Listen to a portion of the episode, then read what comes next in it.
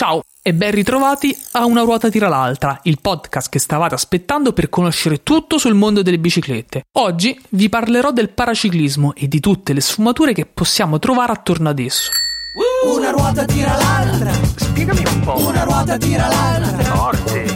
una ruota tira l'altra, Ma davvero? una ruota tira l'altra, Ma perché? una ruota tira l'altra, Ma quando? una ruota tira l'altra, Dai. una ruota tira l'altra. Ruota tira l'altra. Altro? Che cos'è il paraciclismo e quante specialità esistono? Contrariamente a quanto si possa immaginare, il paraciclismo nasce con le handbike che compaiono per la prima volta, in versione decisamente rudimentale, a inizio Novecento. Ma davvero? Soltanto qualche decade più tardi, più o meno negli anni 60, iniziarono a comparire delle vere e proprie biciclette pensate anche per andare incontro alle necessità fisiche degli atleti disabili. In linea generale potremmo dire che i non vedenti corrono sui tandem, mentre gli atleti con handicap fisici su delle biciclette modificate. Le handbike invece sono riservate interamente a chi è costretto su una sedia a rotelle.